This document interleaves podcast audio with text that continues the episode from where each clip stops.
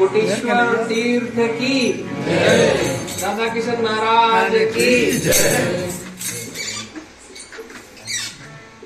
आपने मुझे कहा कि मैं कुछ कहूँ। मेरी तो बहुत लंबी बातें हो चुकी हैं। लेकिन इस तीर्थ के बारे में क्योंकि इस महत्वपूर्ण जगह पर बैठे हुए हैं मैंने नीचे कुछ बातें की। लेकिन कई बार ऐसा होता है कि हम जिस महत्वपूर्ण तीर्थ में जिन महत्वपूर्ण पवित्र स्थानों पर होते हैं और बहुत जब पास होते हैं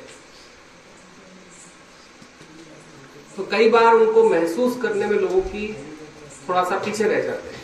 और ये तो बड़ा महत्वपूर्ण तीर्थ है।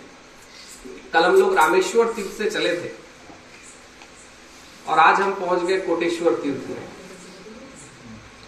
बीच में दो और तीर्थ आए। पहले कोटेश्वर तीर्थ के बारे में बात करूँ, क्योंकि आप सबका जो हमारे बाजू में जो भगवान विराजमान है, त्रेता युग से यहाँ पर त्रेता युग से। भारत का सनातन शास्त्र इस तीर्थ के बारे में अलग अलग तरीकों से बात किया है। और घटना घटती है कि आपको तीस साल पहले मैया बुला लेती है यहाँ पे कि अब इसको ठीक रखो। मैं आपको उससे कहानी से शुरू करता हूँ, जिस कहानी से जो मैंने लास्ट में अंतिम बार पढ़ी हुई थी। ये त्रेता युग का मंदिर है। और हुआ एक बार ऐसा था कि जब पूरी पृथ्वी पर जब एक दुर्भिक्ष पड़ा था दुर्भिक्ष का बहुत सादी हिंदी में कहें तो जब बिल्कुल खाने पीने को कुछ भी नहीं था। सूखा पड़ चुका जानवर भी ऐसे थे लोगों के पास भी वही था ऋषि मुनि भी ऐसे ही थे। तो भगवान शंकर ने आदेश दिया कि अगर इस दुर्भिक्ष से बचना है सूखे से बचना है तो जाओ मैया के किनारे इस तीर्थ पर जाकर प्रार्थना करो। तो इस सनातन क्षेत्र के जितने ऋषि मुनि थे, जो महत्वपूर्ण संत थे, जिनका भी स्थान इस संसार में अभी तक बचा हुआ था, वो सब इस तीर्थ में आते हैं। और इस तीर्थ पर रहकर मैं बार बार इसे तीर्थ कह रहा हूँ। ध्यान रखिएगा कल से हम इसको तीर्थ कहें कि इस तीर्थ पर आते हैं और वो तप करते हैं, यज्ञ करते हैं, हवन करते हैं? इस तीर्थ पर आकर जब सब कुछ करने के बाद भगवान शंकर कहते हैं कि चलो, मैया के घाट पर तुमने एक महत्वपूर्ण काम किया है। अब ये जो अकाल पड़ा है ये समाप्त होता है। तो जब ऐसी घटना होती, तब सभी ने मिलकर इस कोटेश्वर तीर्थ के प्रभु को विराजमान किया।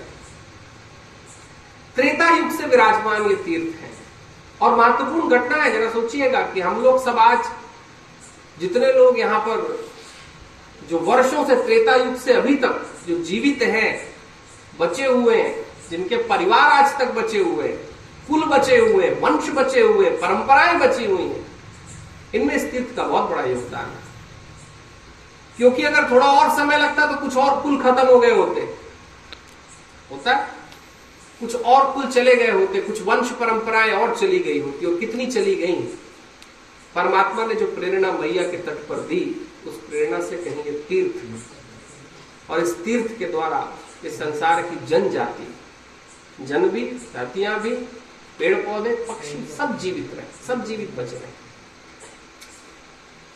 ये तो त्रेता युग से इसकी कहानी है। उसके बाद मैं नीचे कह रहा था, जो लोग नीचे मुझे सुन रहे थे, कि कर्क संहिता एक बड़ी महत्वपूर्ण शास्त्र की, एक भारत का बड़ा महत्वपूर्ण शास्त्र है।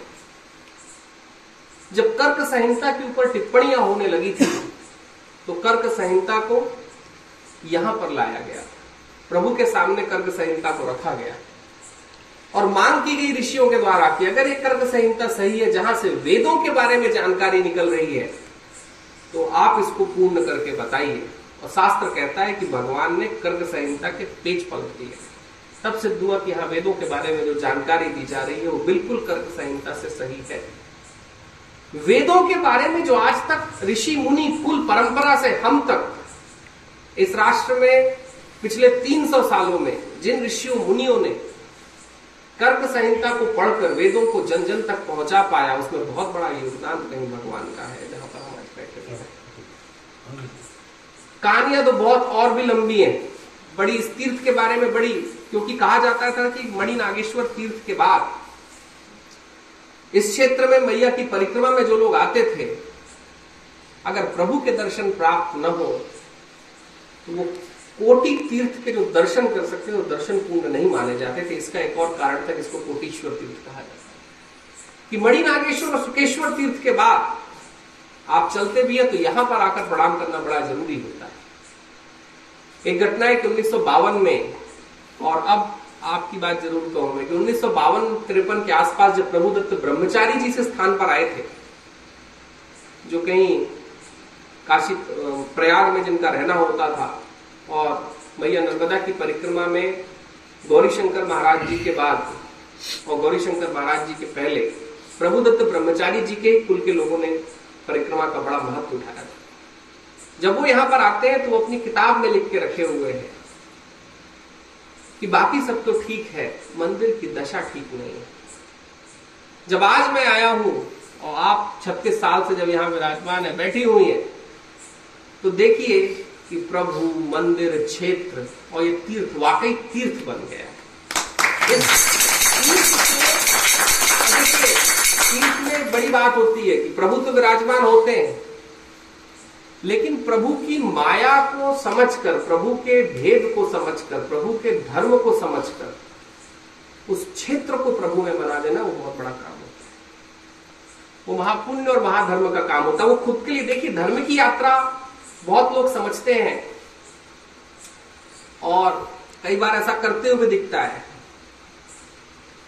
कि धर्म की, आध्यात्म की यात्रा, स्वार्थ की यात्रा नहीं हो सकती। धर्म और आध्यात्म की जितनी यात्राएँ हैं, वो परमार्थ की यात्राएँ हैं। एक तरफ़ अंतर्मन की यात्रा है, दूसरी तरफ़ उस अंतर्मन में जो हुआ है, उसकी बाहर की घटना हमको बताती है कि हमारे अंदर क्या घट रहा है। तो जब प्रभुदत्त ब्रह्मचारी जी आए थे और जो लोग उनकी किताब पढ़ सके, बहुत कम है,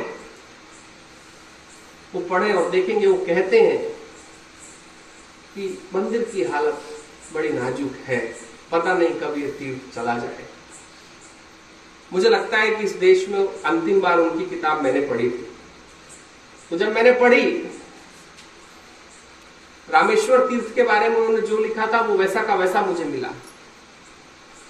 और यहाँ पर जब पहुँचे प्रभु के दर्शन हुए, इस क्षेत्र में जब मैं पहुँचा, इस तीर्थ क्षेत्र में जब मैं पहुँचा, और अभी आके जब दर्शन किया आपसे तो इसको तो वाकई तीर्थ कर दिया आपने।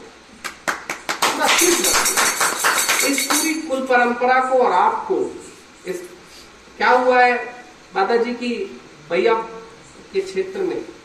जो अद्वितीय तीर्थ इस राष्ट्र के ऋषियों ने, संतों ने, देवों ने, गंधर्वों ने भगवानों ने जिन तीर्थों के ऊपर आकर तपस्या करके गए और हमारे लिए छोड़ा कि हम भी आशीर्वाद प्राप्त कर सके।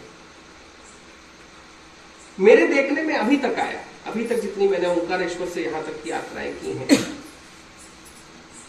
कि हम अपने पुराने तीर्थों को कहीं भूलते जा रहे हैं। और भूलने के बहुत सारे कारण भी हैं। युग है, चीज़ें भूलती हैं, विस्मरण में आती हैं, चलता है।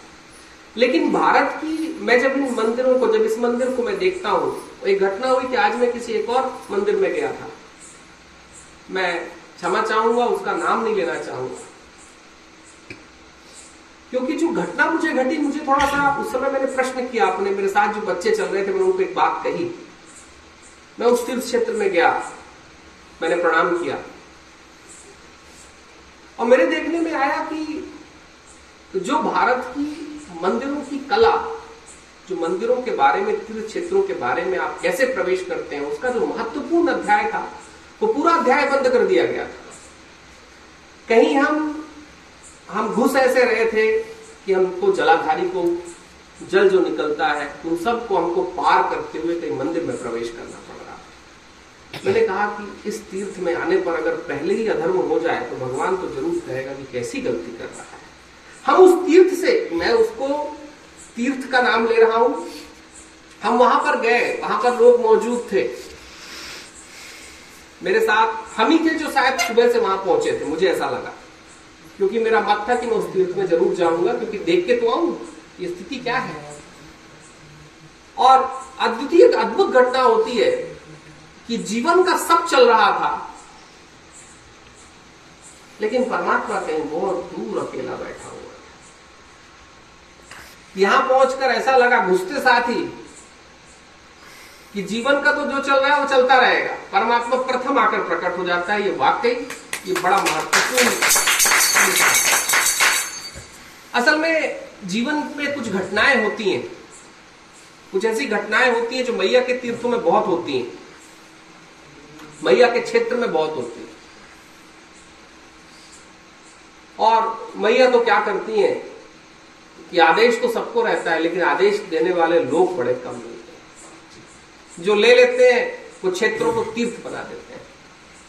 जो ले नहीं पाते हैं, वो क्षेत्रज्ञ तो बने रहते हैं प्रॉपर्टी होल्डर तो बने रहते हैं, लेकिन वो तीर्थ कभी नहीं बन पाते। आज इस तीर्थ पर आकर बहुत प्रसन्नित और आपसे मिलकर तो और आनंद ही आ गया मुझे। हम इस तीर्थ क्षेत्र में बैठे हुए आपने कहा कि मैं कुछ चर्चा करूँ। मैं मैं सुबह से ही चर्चा कर रहा था। तो बोला आपकी हमारी चर्चा हो गई अब क्या चर्चा करेंगे? बोला इस तीर्थ क्षेत्र के बारे में ज़रूर बात करनी क्योंकि मुझे लगता है मैया की जो परिक्रमा है वो इन तीर्थों की परिक्रमा है। अगर इन तीर्थों की परिक्रमा से हम अपने जीवन के अंदर उन तीर्थों को उद्भव नहीं कर पाए तो मैया की परिक्रमा परिक्रमा जैसी तो हो जाएगी परिक्रमा नहीं हो सकती। परिक्रमा तब होगी जब हम इन तीर्थों से और तीर्थों को जो तीर्थ बनाने वाले लोग हैं, उन लोगों के साथ जब हम अंतर स्मरण की यात्रा कर लेंगे तो बड़ा महत्वपूर्ण अध्याय हो जाएगा। इस कोटेश्वर तीर्थ को और आपको। प्रभु दत्त ब्रह्मचारी जी आज जहाँ भी होंगे, मैं उनको रात में ज़रूर कहने वाला हूँ कि हम कोटेश्वर तीर्थ से होके आ रहे हैं, बैठे हुए हैं वहाँ पर। और जिसके बारे में आपको भय था, वो अभय, उसने अभय की यात्रा कर ली है। तो वो भी शायद लगता है, बड़े अंतर मन से जहाँ भी होंगे बोले अच्छा कम से कम किसी ने बता दिया कि वो तीर्थ तो बच गया। इस तीर्थ को बहुत बहुत प्रणाम। और आपने जो आज जिस तरीके से हमको इस तीर्थ में हम आ गए और जो देखकर मेरे मन में प्रसन्नता है। प्रसन्नता की तो बहुत सारी वजह है, कुछ और वजह जो होंगी। लेकिन इसको देखकर तो हम सबको बड़ा उदित होना चाहिए। और आप सबके अंदर बैठे हुए परमात्मा को प्रणाम करते हैं धर्मदेव